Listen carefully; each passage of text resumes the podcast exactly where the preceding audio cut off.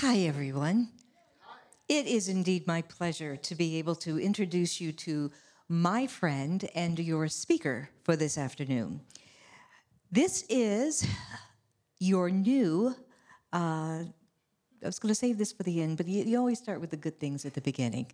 So, Joyce Johnson is the new um, Adventist Chaplaincy Ministries Alpha number one.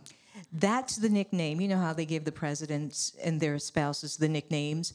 Well, we call the uh, spouse of the ACM director Alpha One. So this is your new Alpha One, Dr. Joyce Johnson. Joyce is an educator, she is a consultant.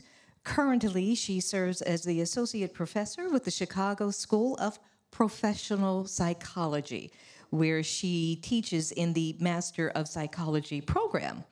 Now, she is a product of Christian education in that she received her PhD um, in leadership from Andrews University. She received her bachelor's and her master's from the University of Memphis in Memphis, Tennessee. Now, right now, her multidisciplinary background includes extensive work in distance learning, K through 12 um, administration, corporate leadership, and high education administration and instruction. If I could translate that for you, she's a bad baby girl with a doctorate in the front of all of that. Um, they currently they are blessed with a son who is in med school in Cincinnati. Uh, we call him Trey. He's Washington Johnson III. Ladies and gentlemen, if you would give your undivided attention to my friend, your new ACM Alpha One, Dr. Joyce Johnson. Thank you so much. Um, Deborah uh, really, really embraces uh, every opportunity to create a sisterhood. And I'm so thankful and honored to be a part of that.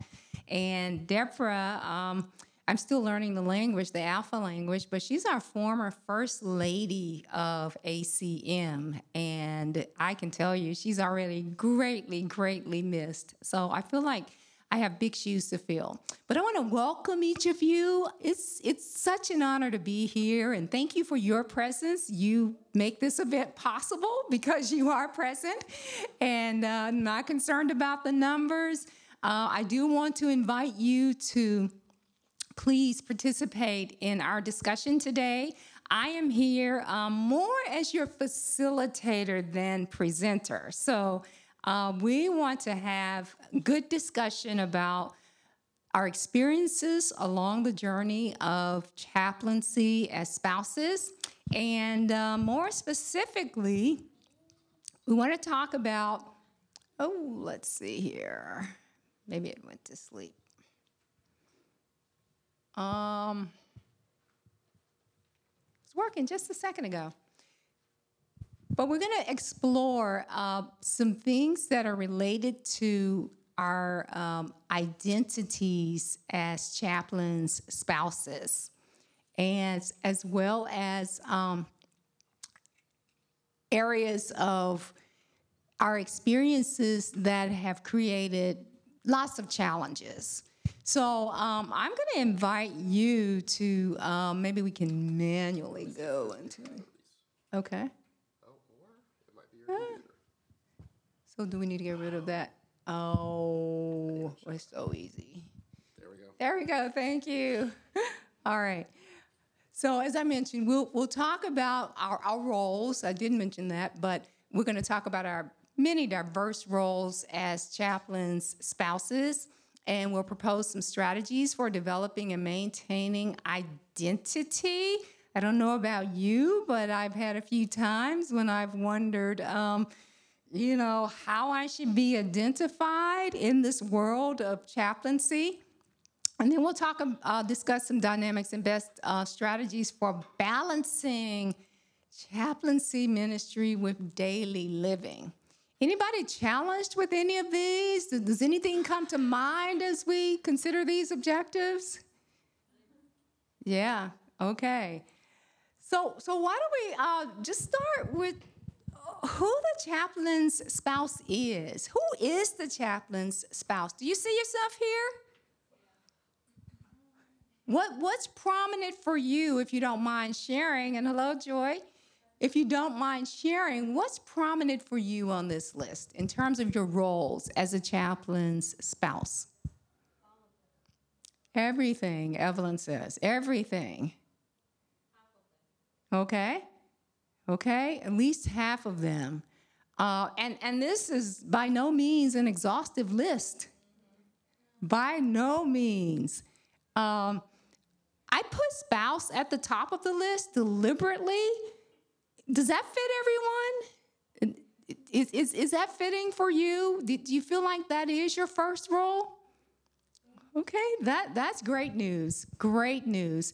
So, as you can see here, we are um, flexible, adaptable, our roles are diverse, um, and sometimes they're even unclear.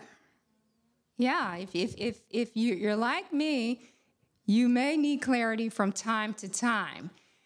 So, um, considering these and any other roles that come to mind, what are your role challenges? How would you describe your, your role challenges? So, this is a great time to um, kind of discover your, your chaplaincy background. How many of you, can you just say what um, area of chaplaincy? We could, you know, consider that last group, but you, you already know your areas of chaplaincy. So, what, what are your areas of chaplaincy? Military, I'm hearing here. Hi. Say again. Military, okay. Corrections. Okay, great. Welcome. Please come and join us. Others? Military. Healthcare. Okay, great. And um, Joy Cork is here with us. Joy is uh, one of our assistant director's spouses. She's spouse rather. She's uh, joining us on behalf of the uh, chaplaincy administration group. All right. Other areas of chaplaincy? Did we miss anyone? Anyone? Community chaplaincy? Campus chaplaincy? Okay. Well, we have a um, um, still a variety of different kinds of experiences that we can share. Other challenges? Any anyone want to share any other role challenges you've had you've experienced? Yes. Um, I think I noticed more the challenge with the kids when I'm, I need to move, the process to moving to another place and meeting another community or friend or something or culture or something, how that affected my children.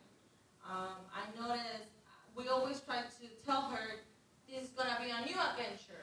And I'm meeting Yeah. new people, new culture, new, but I noticed that she always have that that moment that she don't feel comfortable or she feel like uh, something is missing from the regular pastoral tradition. Let's put it that way. Going to the church and everything now is different. Now it's it's in the hospital. Now it's in the ship because of mm-hmm. the service, or you or daddy's not home for a long period because he's at another place. You know, so how that kind of challenge how to explain to the children that sometimes daddy work extra hours or you meeting people that you sometimes don't feel comfortable or you're not used to sometimes. So I noticed that with my kids sometimes. Sure. Thank you for sharing that. And uh, we'll talk about that follow me syndrome that may trigger those events that you, some of the events you just described. Anyone else? Okay. So the call to ministry. How many of you, you know, you were called? You have no doubt. Great, Evelyn. Okay. You, you, the call to ministry. What comes with the call? And, and how do you acknowledge the call to ministry in your life? And, and, and while you're thinking, I'm just, just going to respond.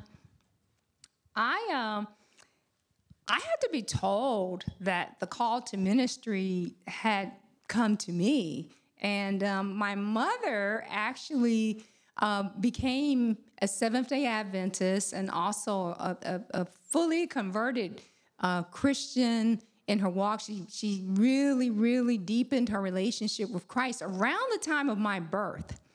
And she's so I'm number six in among my siblings. I, I'm the last.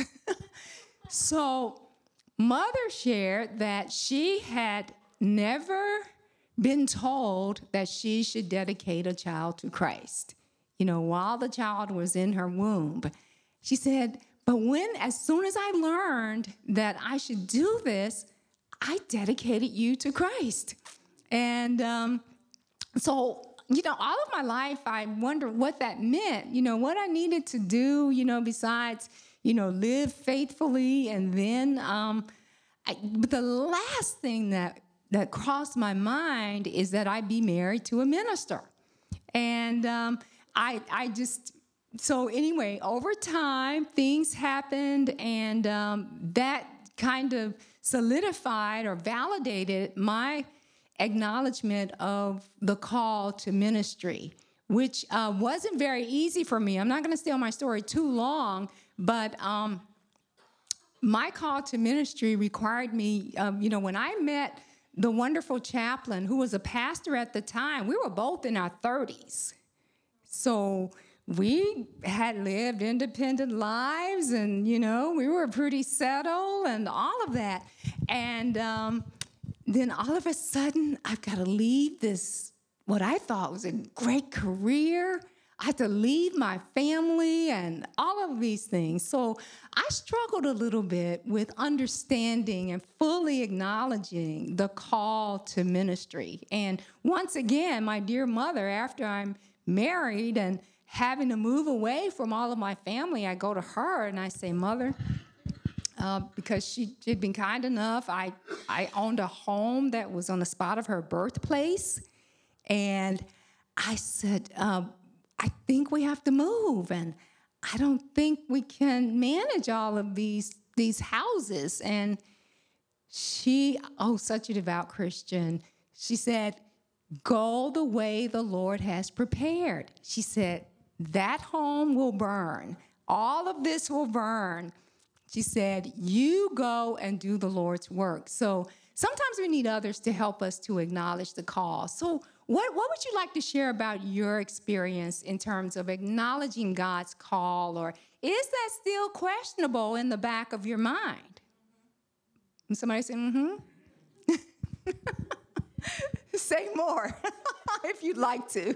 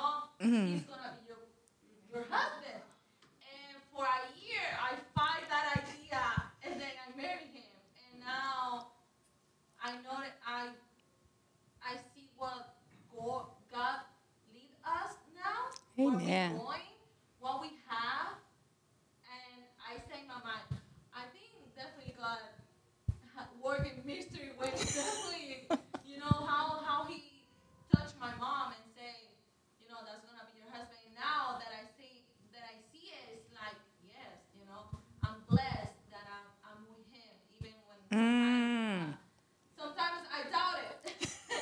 but you know, I love him and I know God has plans for us Amen. Hey, thanks for sharing that funny story.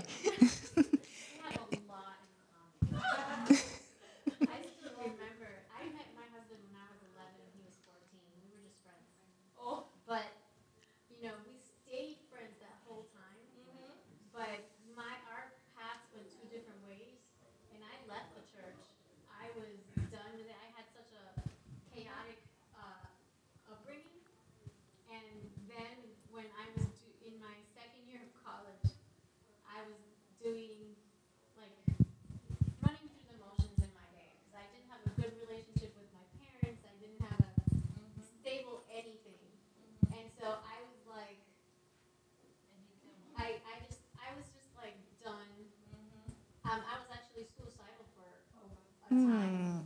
And so, because there was so much that had happened that I just couldn't breathe. I couldn't find the the, the silver lining, I guess. Mm-hmm. Um, so I had left the church, and then I had a weird experience, and actually, like I hardly have ever shared this, but I shared it with my kids recently, and they were they were almost very rebellious person, hmm. and I remember being flat out drunk, mm-hmm. and somebody put me in a room and locked the door. I woke up the next morning, and this friend of mine dropped me off at my room, and he sat there with me in the car, and he says, Evelyn, this is not your life. Mm-hmm. This is not what you've been called to do. This is not where God wants you to be. And I was in a secular school, and I was sitting there with my student, with my friend, who we spoke, but we weren't very close. And he literally said, "This is not the road that God wants for you." And I went back into my dorm room. I got a call from my youth leader. She called me and she said, "Picking you up. We're going to church." And I was like, "I just came in." And I am not going to church. She's like, be ready in 10. I got ready. She took me to church, and I had started getting back into the church. And my mom saw me, because we I hadn't spoken to her for a while. She said, you know what? You see George? He's the one you're supposed to marry. And, and she kept hounding me, and I said, no, mom, you believe in prayer so much. This is what I'm going to do. I'm gonna pray, and after I pray, you can't bother me anymore. Like I'm, my, my mind, my, my life is so chaotic. I can't, I can't make this decision right now. So I said, Lord, if you want me to marry George, he has to be here on Friday. Amen. A and, I tried. Gideon prayer. and I was working full time doing a practicum in education, and uh, my now sister-in-law calls me and says, "You gotta come to church." And I was like, "I had a horrible day. I was working with special ed students. It was a long, hard day, exhausting day. Police were called in the school. It was like one of those really bad days. All I wanted to do was bed and go to sleep.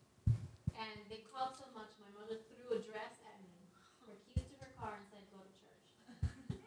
I walked into the church, the small, tiny Hispanic church. You know, as soon as you hear the, "Eh," everybody turns around, and everybody turns around, and sitting right next to my father is George.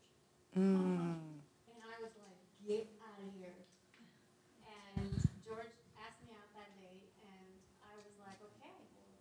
I'm like, "Well, I have to say yes. This is crazy." What a story. That was like the beginning of our of our path, because I knew I'm like, you know, you're marrying a heathen, and I'm working on my spirituality, so I could not see myself as a pastor's wife. Literally, I mm. was like, I am like the worst example of what you need as a mm. pastor. But God has blessed us mm. immensely, opened doors that we never Praise God. ever thought about education wise, complete turnaround from where I was going. But then in one of these, we were sitting, I think it was the one in Arizona. A l- lady came up to me and we were at the table and I was just having a conversation with someone and she stopped me and she says, she literally said to me, You've been called to speak. Mm. You've been called, and I'm going to see you up there one time preaching. And I looked at her and laughed. I was like, that's not me. like, he's the preacher. And a year later, I was in front of a whole, like, it was a 150 couples. And we were talking, and I don't know, I remember as I was talking, and I was talking about the Word of God and marriage and how it fits all of us, and my husband was just staring at me, and it took me back, because as I'm speaking to all these people, I heard that voice saying to me, "You were called to speak." Wow. Like, and I'm like, "Wait, this can't be me." It was it was shocking to make that connection. What a, a spectacular part of your journey, your ministry journey. Lots of miracles there. So it's important. I, you know, one of the points that I, I really want to make here, it's important to acknowledge the call. Sometimes someone else has to um, help you to make that acknowledgement, but um, life is much, much better. I've had, uh, we've had colleagues who, um, you know, particularly more on the pastoral side, who never move to where their husbands go to minister. And, you know, I, there's some, some clear signs when the call is not acknowledged, but it's important to acknowledge the call. Sometimes the call comes with you being some kind of icon, you know, voluntarily, you know, involuntarily, involuntarily, you know, people, um, I, and, and this lap, this crosses over into the area of identity, but there are times when, when I'm walking along and I hear people whispering. They never call my name. They say, that's Washington Johnson's wife. That, that's, that's his wife. And, um, you know, whatever that means. And anyway, there's imminent change. It's imminent, you know, with the call to ministry. Uh, we, the call to ministry requires special care with raising children. They become iconic in the eyes of members, in the eyes of whoever the audience is that our chaplains are serving. And then there's this um, potential challenge of balancing the relationships, all of the different ones that are part of that sphere of your chaplaincy ministry. Uh, this pic, this photo um, depicts two happy people, but I can tell you on that particular day, I was grabbed away from work to go to a funeral of a military officer right in the, the middle of the workday, I, I had to run home, dress. so, talk about the imminent change, being flexible and adaptable. So, we talked about balancing relationships. There's a lot that comes with acknowledging the call, but um, I want to spend, you know, just choose one area there because uh, we don't have a lot of time, but let's just talk a little about the importance of balancing the most important relationship on the chaplaincy journey uh, that's a part of, of the spouse and the chaplain, and that's the marriage.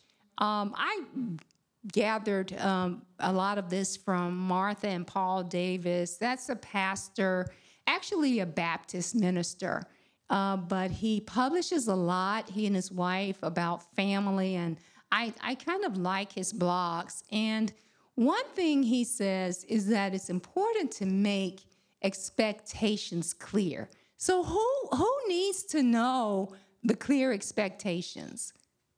Who within the spirit needs to have um, clarity on expectations? Who do you, yes?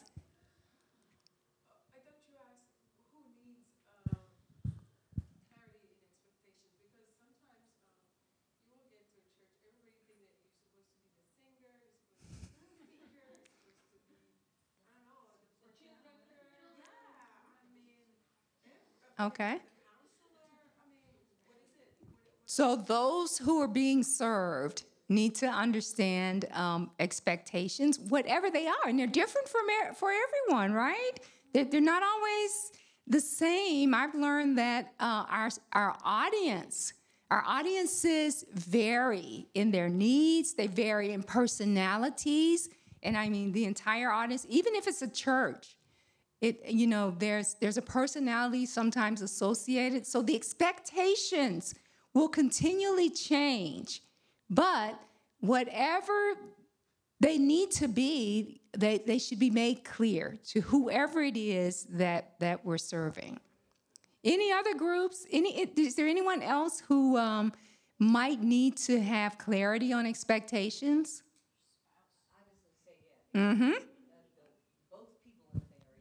Mm-hmm. what is expected, what is not expected, and which might jump down to the boundaries. But unless it is clearly expected that if I travel, you're going to travel with me. If I am, oh my goodness, it's been so long. What is, what is the acronym when you move? PCS. PCS. There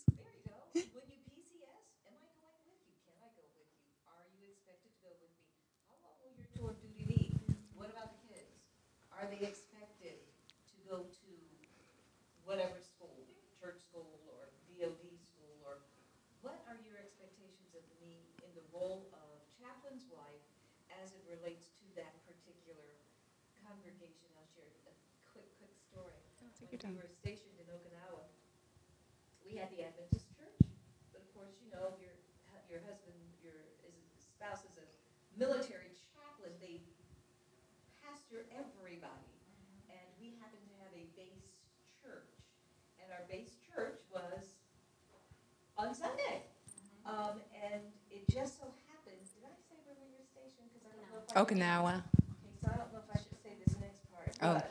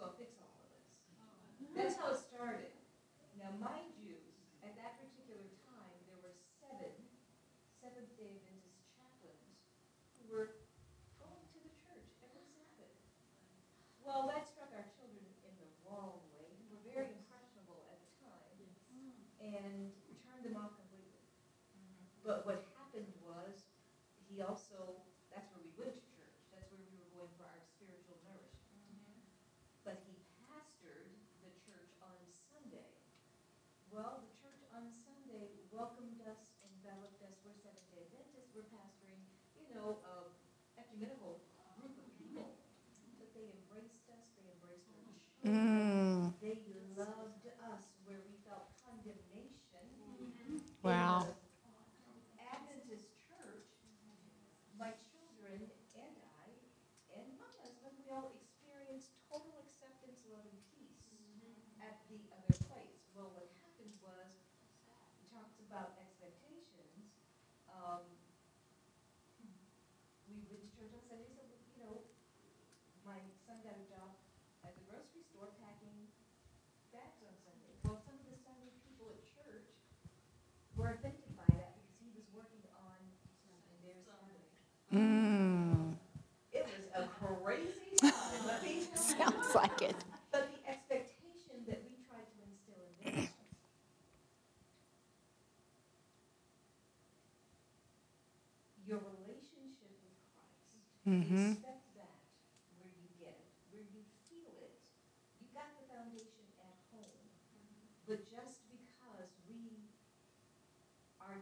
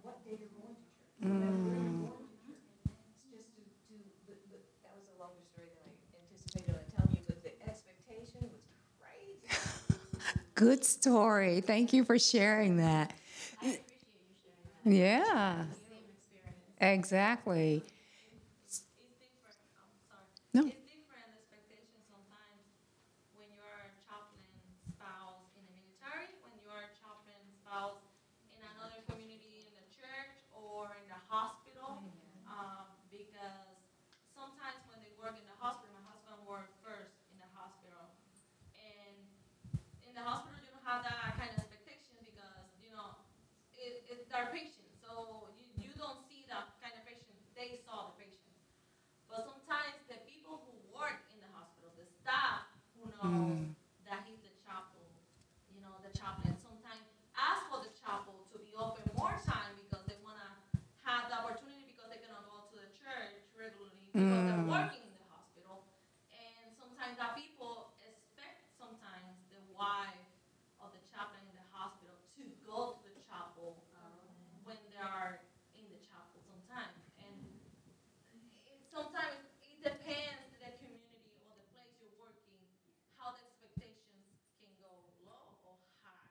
Absolutely. Absolutely. E- every audience served will potentially have different expectations. So that's where the adaptability comes in. Thank you all for sharing those experiences. Um, Davis, the Davis couple says it's important to practice Sabbath rest.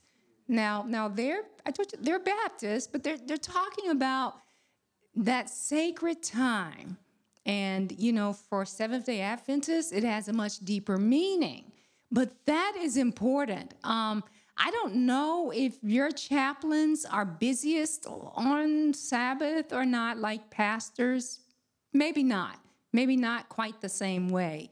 But it's important to be intentional, very intentional about the Sabbath rest.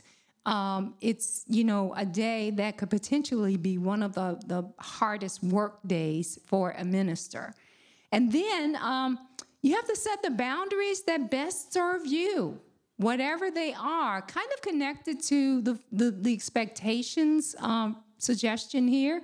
But what boundaries do you need so that you can maximize your role in ministry, in chaplaincy ministry? Um, you know, there's no way to say it different in terms of describing what you're a part of. If you're a part of this chaplain's life, unless there's a deliberate separation, you are technically a part of chaplaincy ministry. So again, the expectations and boundaries are are similar. Any boundaries come to mind right now that that might need to be set? How involved I am in Okay. what I choose to do as a chaplain's spouse. All right. The boundary that my husband is always, even to his command. He says, this is All right.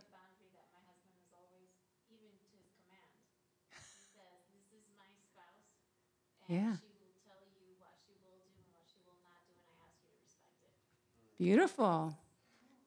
Involvement. Okay. Yes. I'm raising my hand with you. yes. No, go right ahead. Continue. Mm-hmm. Mm-hmm. Yes. Time management for me, or, or just time in general. I, I can potentially get pulled in lots of different directions for, uh, you know, activities sometimes that are sought after. They're, they're not even, you know, a part of the, the regular agenda, but they, they're just added to the, the, the big stack of things. And um, so it's, it's really important to set boundaries. Um, I, I work remotely and I, I sometimes feel that my, uh, my work is perceived or my role is being maybe on vacation sometimes. but it's, it's very, very involved. And um, so I, I find myself having to set boundaries and reset boundaries because of my need to have the time to do the things that are important to me, the time to um, identify with who I believe that I am and what you know God has called me to do, and at the same time support my chaplain. So, big balancing act there. So he says, remember, or they say, remember why you got married. You know, we're talking about balancing marriage and ministry to glorify God here. And then making the marriage the most important ministry. That is that is that easy work or is that is that hard work? What okay? Easy piece of cake. So, so what can help to make uh, marriage the, the most important ministry? What, what are some things that can, or considerations, I guess, that come to mind in when you're thinking of making marriage the most important part of your ministry? Intentionality, dual, right? Dual intentionality. Yes.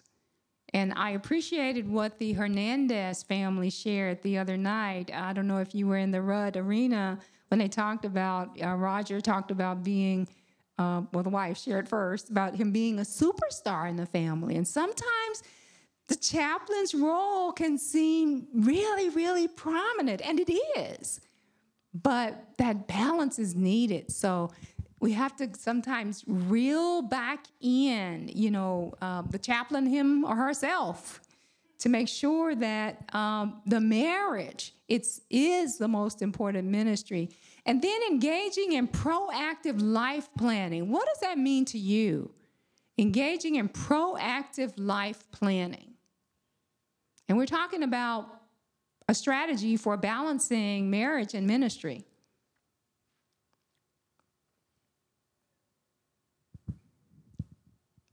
someone talked about moves does that trigger any thoughts about proactivity as relates?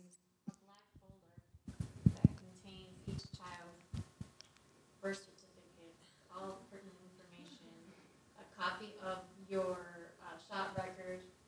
Everything is in that binder and it goes with each child. We, I always end up planning ahead. You have to plan ahead. We plan ahead for this move and already, like last move, I started planning for my next move. Does that make sense? Hmm. So I put away in our house things that I know I'm not gonna get to. And I know by the next PCS, this is what's gonna go first. So it's, it's just my craziness, but if I don't do it, I would end up uh, cluttered. And I can't stand clutter, so I've already, even though we have one year left where we're at, I've already started getting rid of stuff and preparing for my next move. Wow. So it's, if you have to be intentional, otherwise I don't get to it. That's good. Intentional and proactive. Very, very good. That's a good example. And that has to be very prevalent for if all, if not most, military families. Um, so moving along, because our time will be uh, gone before we know it here. Uh, follow me, and and you've kind of talked a lot about this, the moves, the identity. Have you had the experience where your identity has had to shift with with um, one of those moves or a new assignment. I'm there right now. Thank you, Deborah. She's such a wonderful mentor. I am there right now with the physical move, my change in identity. Uh, two for one. I'm not on the payroll. My my my chaplain is. yes. Friendship bonds. Honestly, thought we were in our retirement uh, location in uh, Huntsville, Alabama. I like living there. well, I'm packing now to move to Maryland. So, yes. So, this is very literal. You know, Jesus told the disciples to follow. He he told them to leave behind, you know, most of what they owned, and in some cases, family. So, um, is there anything that you uh, feel could make this follow me directive command? Because we've acknowledged the call, we'll have to assume that it's the voice of God telling us to go a certain way. So, what can make that as smooth as possible? I could use your counsel right now.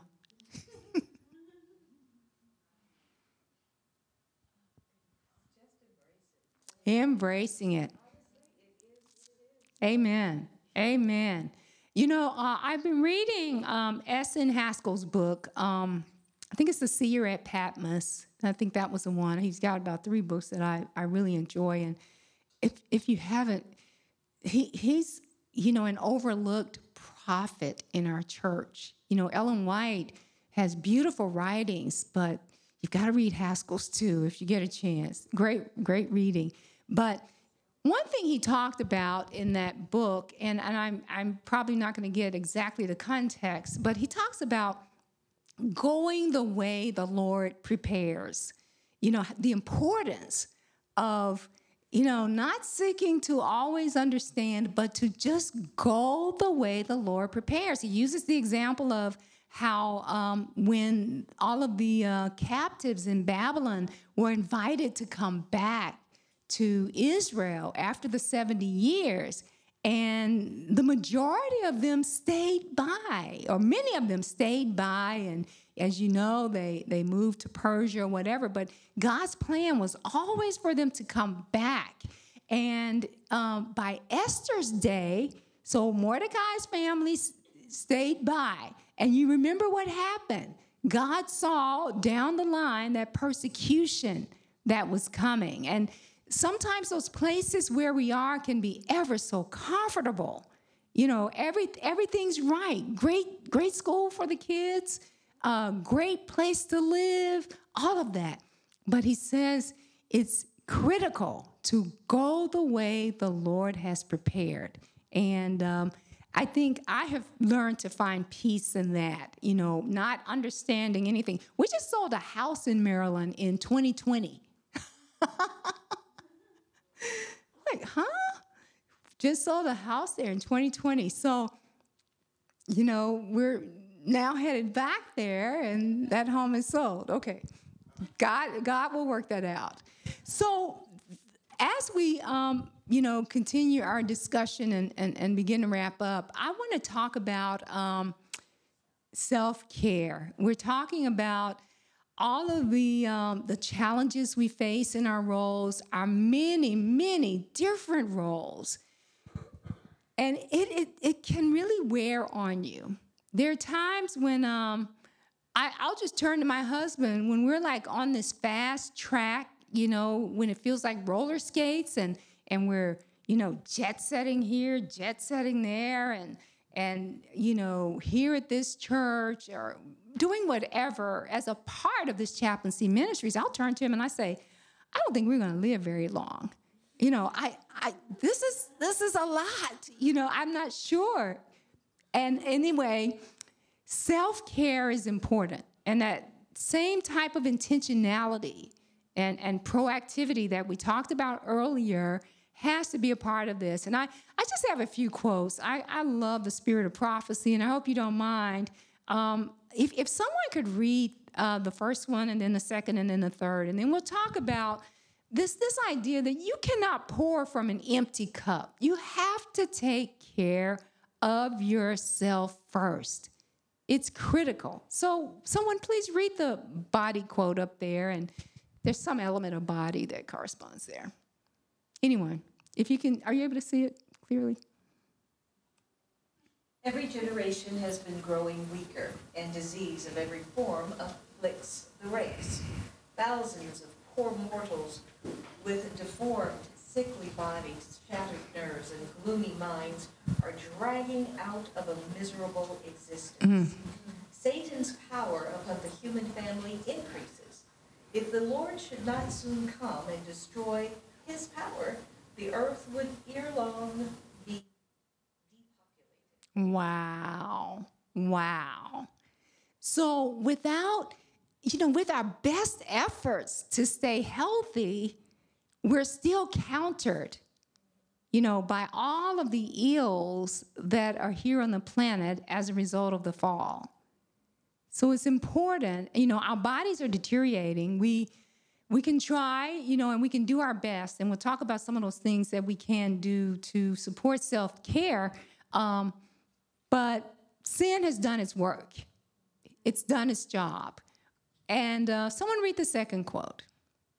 I was shown that Satan's power is especially exercised upon the people of God. Many were presented before me in a doubting, despairing condition. The infirmities of the body affect the mind. A cunning and powerful enemy attends our steps and employs his strength and skills in trying to turn us out of the right way.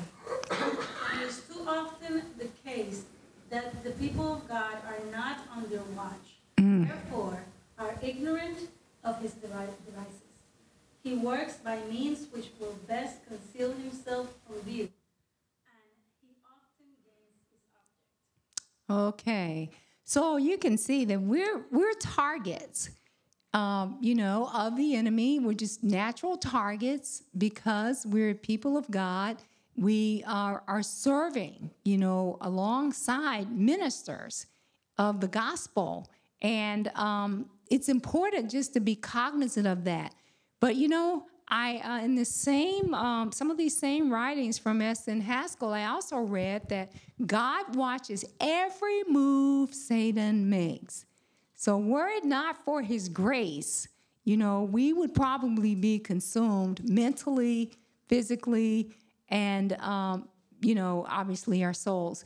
But uh, read that last quote, and then I'd love to hear your, your thoughts on this. Um, someone read the last one.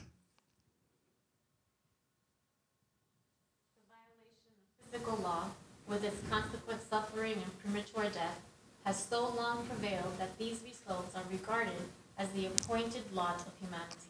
But God did not create the race in such a feeble condition. This state of things is not the work of providence, but of man. It has been brought about by wrong ah. habits, by violating the laws that God has made to govern man's existence. All right.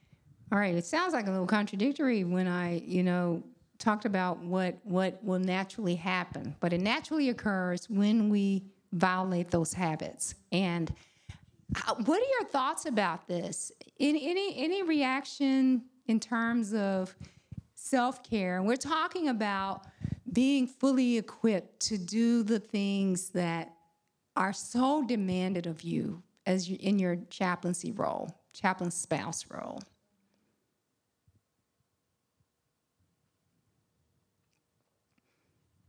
Well, keep thinking. Share your thoughts at any time. But I just, I just wanted to to speak a little more on the mind part. Um, we potentially have a mental health crisis here in the United States. This is not even worldwide, but this is from 2021. The population at that time was um, 332,915,073. And um, I'm, I'm sure some of you are familiar with the National Health Interview Survey. It's been um, conducted since 19, about 1957. So every year, you know, either via in it's done in person or via internet, but there's lots of data gathered about people's state of health within the United States. And here's what they found in um, 2021. And keep that population in mind as you look at the percentages, and then we have some raw numbers for some of these. But people who just feel anxious, worried, you know, 11% of, you know, our population here, uh, you know, or, you know, the number that was surveyed, which potentially corresponds with the same percentage in the population. And then depression. At least almost 5% of the people surveyed, you know, had experienced feelings of depression. Uh, people go to physicians' offices with this, you know, their primary care physician for a mental health diagnosis. 55 million.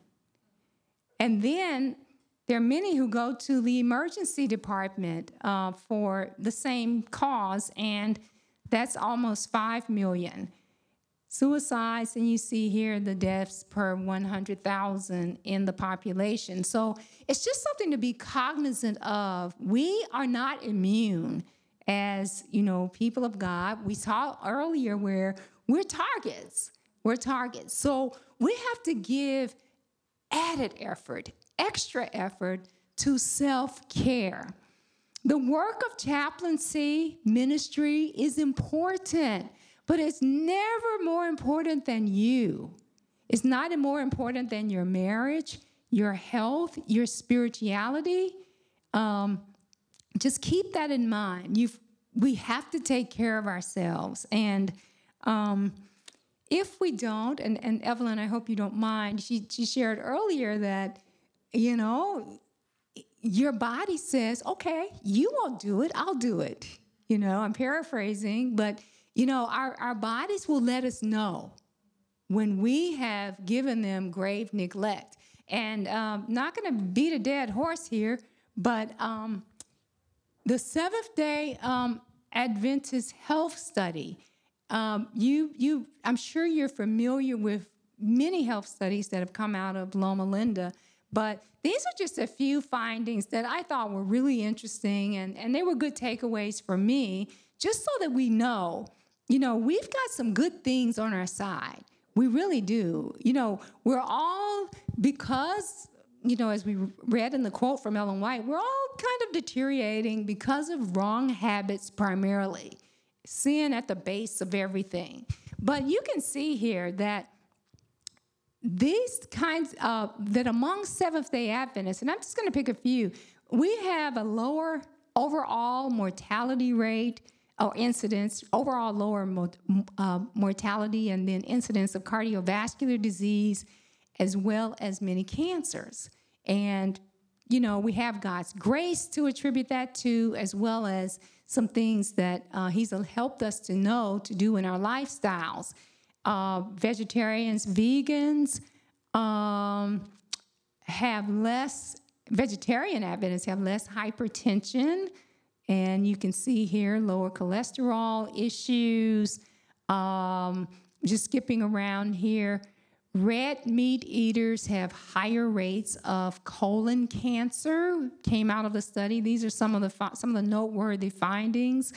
Uh, nut consumption is higher nut consumption is associated with lower risk of coronary heart disease and we see here that uh, drinking milk can um, result in lower rates of colon and rectal cancers, but increased risk of breast and prostate cancers. So, you know, hopefully um, this was submitted to the team here. You can have access to it, but you can see that if we just follow the science is proving what we read in the quote. If we follow some of the right habits, it will certainly increase our self care. Um, there was something on here. Oh, tomato consumption. This was surprising. Higher tomato consumption is associated with lower rates of prostate and ovarian cancers. Hmm, interesting finding. So um, these are things to keep in mind as you, you think of healthcare. Uh, you know, we don't have to go far to find the right habits. We know what to do.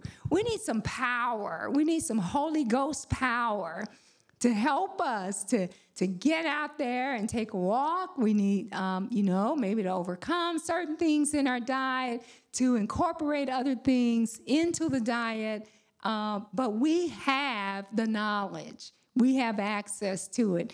And, you know, contrary to years ago, it's now free, it's at our fingertips. We can Google it, anything we want to find. And of course, you know the eight laws of health. Is, is anyone, does anyone have a, like a, like a, a good story to self-care story to share? Any, any kind of um, transformation experience? All right. Well, I'll just share, uh, uh, you know, very transparently. I um, grew up always um, pretty much from maybe age seven or eight as being overweight. And I'm still struggling. Um, but I've had fluctuations throughout my lifetime. And guess what? When I when my son was born, I passed on those same habits to him. And my son um, reached, he, he topped 300. And I was honestly afraid for his life um, at the time. He started to have asthma. Um, you know, he this was a, an 11 year old. We went to see the pediatrician, and his blood pressure was high.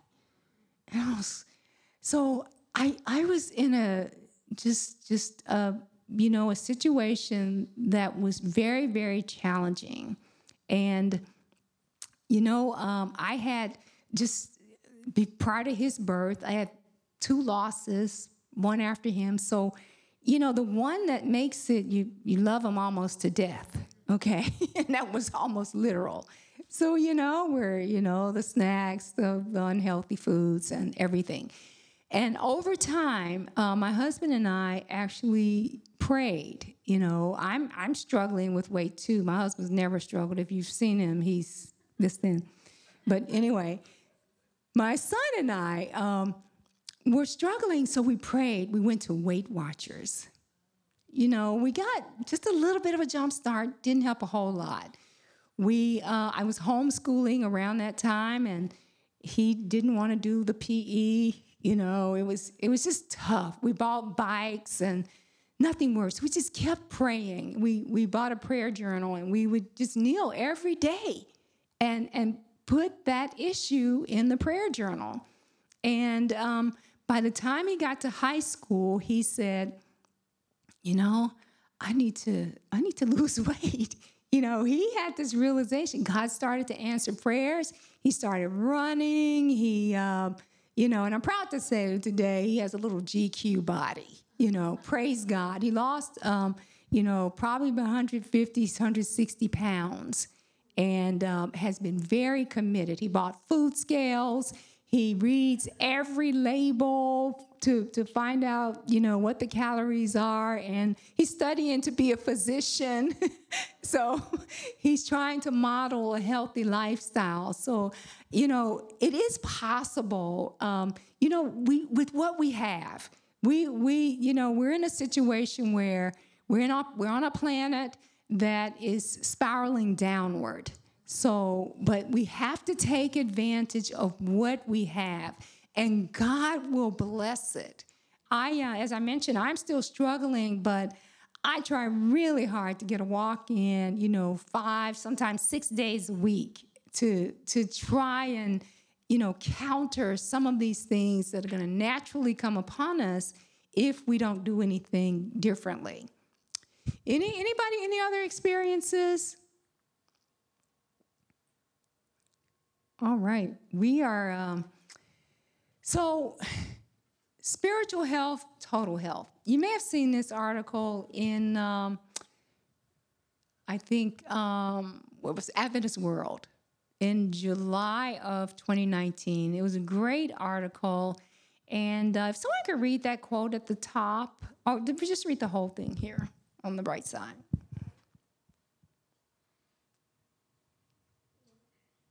Yes. Researchers have demonstrated that certain religious groups enjoy longer, healthier lives when compared to a society's general populations. A correlation has also been established between healthy spirituality and avoiding certain physical conditions such as hypertension, cancer, Alzheimer's disease, and cardiovascular disease. The question is to find out why this is so. Three mechanisms have been highlighted healthy behaviors, social support, and adherence to spiritual practice. Amen. Amen. So you can see here that, you know, the healthy lifestyle is great, but without that social support, you know, I had to find someone to help me, um, you know, to be accountable to those those habits that I wanted to change and and the new ones that I wanted to embrace. But most importantly is the spiritual practice. So what does spiritual practice mean to you? You know, the other two areas are pretty, pretty, pretty explanatory. But what does spiritual practice mean to you in terms of health, self care, and overall well being? What does that look like? Maybe that's a better way to put it. What does that look like for you? For me, every morning, I, especially in the last two years, because of, you know, so much that we've gone through, is connecting with God. And, and I know, and just is really, really funny, I remember years ago, I used to say the best devotionals that I had were in the evening. And I started, I don't know if it is because when we get older, we get up earlier, but like I've automatically started getting up at six thirty in the morning without an alarm clock, and I'm just awake as can be. And I'm sitting there, what am I gonna do? And I started picking up um, the Bible, and not just the Bible, but trying to find stories in the Bible that I could relate to. And there's a lot in the Bible that I could relate to. But for me, you know, especially because of being in in the field of mental health and how much the correlation has been connected to spiritual health, I started making it a point to start my day in God's Word. Amen. And it has made a complete um, change, not only in my behavior, but my optimism. Like, because my, my husband's like, you you tend to be kind of negative. And I was like, I'm like, I can always find the bad, but that's because I was taught to always look for the bad. Mm-hmm. And so mm-hmm. when I started my practice of starting my day with God, that changed, and I'm I'm always looking at the good. And Amen. so I've like even my kids are like, you're so so much of a happier person, and I'm like, you know, you need to get up, and the first thing you do when you get up, even before you do anything else, is you open God's word. And I'm like, and you guys have it easy because you have it on your phone, know, like just open it, and you know, there's so many apps there now that you can just connect with God in such a simple way. So Amen. that has completely changed my outlook. Amen. All right. Our, our time's running out, but anyone else, what, what does spiritual practice look like for you? I, that's beautiful. Yes. I, I think for me, uh, my spiritual practice that I try to keep it up sometimes more than what I need to do um, is that every time I think in someone or I met someone, even if I don't remember the name in the moment or something, trying to do a little prayer for that person. Like the other day, I was talking with my daughter, daughter's name is Dahlia, but I have my niece that I practically grow up with my niece, and her name is Paola. And some kind of talking, I don't know, mom brain sometimes. I told my daughter Paola, and my, my daughter's like, I know Paola. I'm like, oh, I know. But then I say, wait, I say her name. So in my mind, it's like, God bless her, whatever she is right now. Be with her because maybe I say her name because you are thinking that, that I need to pray for her some kind of situation. And sometimes even in home, I'm doing something and I move something and I remember that's for my husband. And directly my mind's like, God be with him, whatever he's doing, just, you know, bless him. Amen. Maybe he's helping someone. I try to keep that. Every time a name comes in my mind, I just do a little prayer or blessing for that person. Maybe I'm helping them. in some Wonderful. It sounds like adherence to the verse that says to pray without ceasing. So we, you know, I know this this this all may not seem directly related, but we've talked about some of the challenges we faced uh, on our chaplaincy spouse journey, but we we need those coping mechanisms.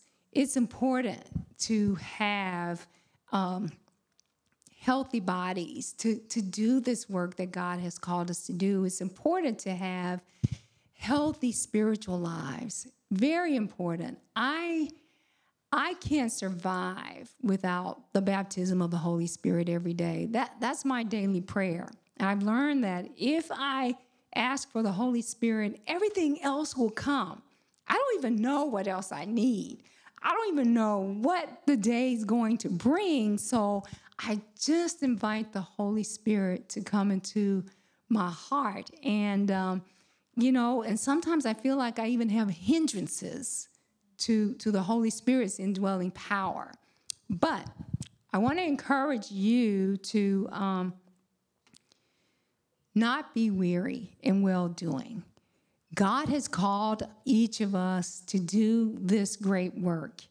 And in due season, we will reap if we don't faint. And the way that we keep from fainting is through that spiritual practice, that social support, and uh, that self care. You know, we've got to take care of ourselves. And God has called us to do in, in our own individual spheres something unique, something great in many cases. And I just say, enjoy the journey. It's it's go the way God's prepared and enjoy the journey. All right. So I at this, I think we've exhausted all of our time, but what questions or comments quickly do you have? Any closing comments or questions?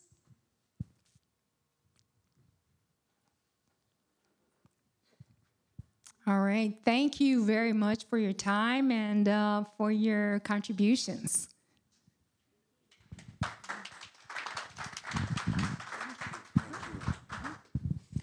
Um, it's been therapeutic, Joel, to be here amongst you. It gives us an insight, I guess, as to um, the challenges. Thank you for your service, I will say. Um, thank you, Sister Washington, for, for sharing as well. I have uh, two gifts that I need to give out today, and I've got them behind my back. I don't want you to see what they are, but I, I will ask who is the youngest, or, or the, the, how would I say, would, would I say the youngest, or the least time serving as a chaplain's spouse here in the house?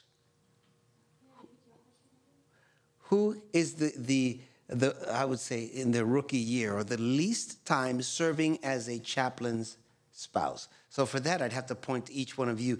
You've got 32 years, is it? No, I'm, I'm not because you're that. I mean, because you're married to my friend. Anyway, uh, you've got about what, 15 years? Uh, close to 20. Close to 20. I wasn't that far off. Young lady, you have around 36. Whoa, 36. Okay. God bless you. Wow. Um, sister, how long have you been a chaplain's wife?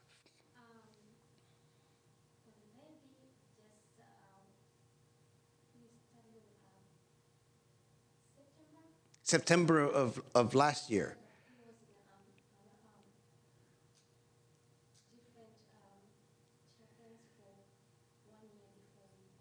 Okay, so about a year and a couple of months. Okay. Uh, young lady, you over there. How long has it been? She laughs.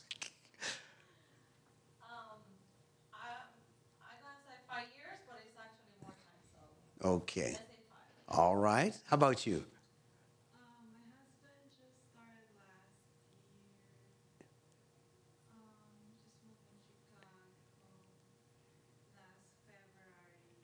Last February. Okay. So, of last year, to 2021? Okay. So, what are we in July, right? It's about a year and a half ish, more or less. Okay. Uh, you in the back, sister in the green. Yes, you, you. You're green, the bright green. Yes.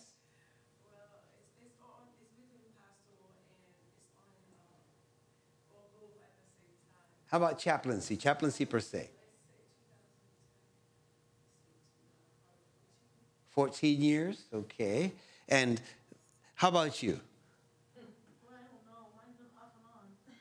Okay, so so it looks like the youngest you're uh, is between y'all two here. So I don't know how to count though. You said February and March, April, May, June, right? June. That's uh, 14, 16 months. And September, October, November, December, January. So I think yes, you might be the youngest. So so you're the rookie. Congratulations, by the way. Anyone top 36 years of chaplain's wife? And you know what, I better re- redo that. How about 35 then? It's, yeah, 34? It's, it's, it's like thirty. Okay, we'll, we'll still accept it. Anyone top 30 here? No. This one is for you. And, and I need to add one thing before we close. Um, thank you again. I met Chaplain um, Washington a few years back in Columbia, South Carolina. Uh, I won't say how many years ago. But there's something, there was always something about him. When I found out that he became who he is now, who, you know, how, it, it warmed my heart.